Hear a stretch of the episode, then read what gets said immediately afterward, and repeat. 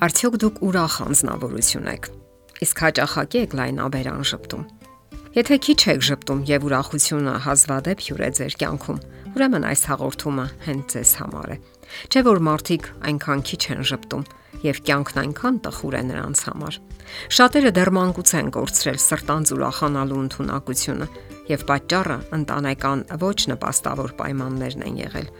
Այնտեղ իշխել են միայն օրենքներն ու կանոնները, սառն անտարբերությունը եւ այնքան քիչ են դրսևորվել զգացմունքները, ջերմությունն ու անկեղծ վերաբերմունքը, ազատ ու անկաշկանդ փոխհարաբերությունները։ Նման ընտանիքներում ուրախությունը մահացել է, հաճախ հիմնավորապես, սակայն վիճակն այնքան էլ անմխիթար չէ, որովհետև բոլորիս կյանքում գալիս է մի պահ, երբ գիտակցում ենք ուրախության անհրաժեշտությունը եւ ջանքեր ենք անում վերագտնելու այն, ինչը հատուկ է մարդուն երեխաներին առավել եւս ճպտալու անկեղծ ուրախանալու հատկությունը։ Իսկ ինչն է հապշտակում մեր ուրախությունը։ Հոգսերը, անվերջանալի պարտականություններն ու պարտքերը, սոցիալական դժվարությունները։ Եվ ինչ ուրախության մասին կարող է խոսք լինել, երբ մարդը ընկճվել է, հուսահատվել ու հիասթափվել անելանելի վիճակում է։ Սակայն անկասկած է նաև, որ այդպես երկար շարունակել հնարավոր չէ եւ պետք էլ չէ։ Երբ է կորչում մեր ուրախությունը։ Ուրախությունը կորչում է նաև այն ժամանակ, երբ դադարում են գերազել ու ծրագրեր կազմել։ Երբ հիմնավորապես թաղվում ենք ներկայի ամենօրյա հոգսերի ճահճում։ Վերջերս լրագրողներից մեկը գրում էր 90-ամյա մի զույգի մասին, որի հետ զրույցը պարզապես հիացմունք էր պատճառել նրան։ Այդ զույգը պատրաստվում էր կտրել անցնել երկիրը ավտոբուսով, գնացքով եւ նավերով։ Լրագրողը մեջբերում է 90-ամյա ջենթլմենի խոսքերը։ Եթե նույնիսկ մենք ինչ-ինչ պատճառներով չկարողանանք իրականացնել այդ ճանապարհորդությունը, դարձյալ չենք տխրի, որովհետև արդեն այժմ մենք իսկապես ուրախություն ենք զգում, կազմելով ծրագրերը եւ գծելով մեր անցնելիք ճանապարհը։ Ամեն օր մենք աշխատում ենք քարտեզների եւ ուղեցույցների հետ։ Մենք պատկերացնում ենք, որ արդեն այս կամ այն վայրում ենք եւ պատկերացնում ենք, թե ինչ հրաշալի իրադարձություններ են տեղի ունենում մեզ հետ։ Այս խոսքերից հետո 90-ամյա ծերունին աչքով է անում լրագրողին։ Եվ նրանք իսկապես ուրախ էին, որ այդքան հիանալի օրեր էին անցկացնելու միասին։ Եվ որ կարևորն է, նրանք արդեն ուրախ էին կանխավայելելով այդ իրադարձությունները։ Իսկ դուք պատկերացնում եք, թե ինչ հրաշալի իրադարձություններ են տեղի ունենալու ձեզ հետ մի քանի օր հետո, մի քանի ամիս կամ մի քանի տարի հետո։ Դուք իհարկե չգիտեք, սակայն կարող եք պատկերացնել եւ կանխավայելել։ Մարդկային հարաբերությունները նույնպես կարող են ուրախություն պատճառել։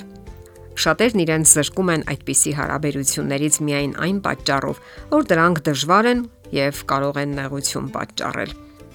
Եվ ինչպես տակությունն է վկայում հիվանդության արկայության մասին, այնպես էլ ծիծաղի, կատակի եւ ուրախության բացակայությունն է վկայում անառողջ հարաբերությունների մասին։ Եթե ամուսինն ու կինը դադարում են կատակել միասին, ծիծաղել ու ուրախանալ, ապա ամենայն հավանականությամբ նրանց ամուսնական միությունը վտանգի տակ է։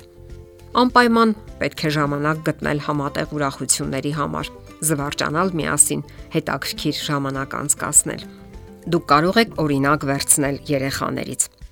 Այսպիսի հետաքրքիր փաստ. Անգլերեն silly բառը, որը նշանակում է հիմար, parzunակ, առաջացել է հունարեն sailing բառից, որը նշանակում է օշնված։ Ստացվում է, որ երեխաների նման հասարակ ու པարզ լինելը, ուրախ ու վստահող սիրտ ունենալը իսկապես օշնություն է։ Ինչ կարելի է անել։ Փորձեք ձեր բոլոր գործերին եւ պարտականություններին նայել ոչ թե որպես աշխատանք, այլ որպես ուրախություն, խաղ։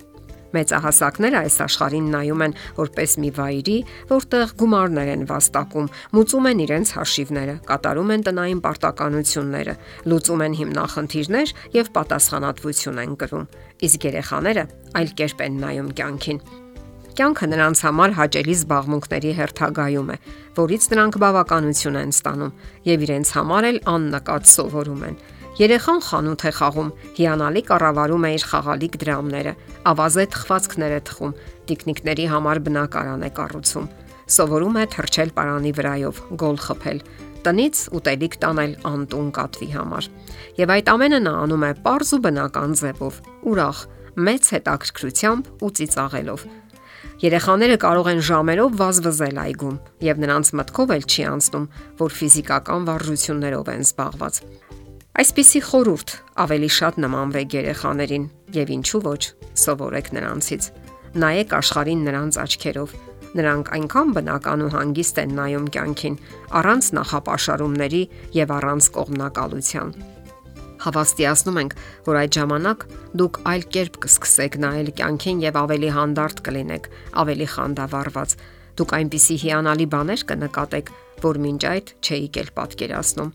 Այնքան հրաշալի, անսովոր ու խորթավոր բաներ կնկատեք, որոնք թարմություն եւ նորություն կբերեն ձեր կյանք, եւ կյանքը հետաքրքիր խիզախումների նոր հնարավորություններ կբացի ձեր առաջ։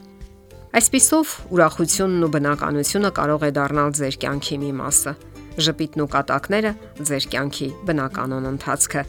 իսկ սթրեսները կամ դեպրեսիան անցանկալի եւ հազվադեպ հյուր։ Դա նաեւ ընտրություն է։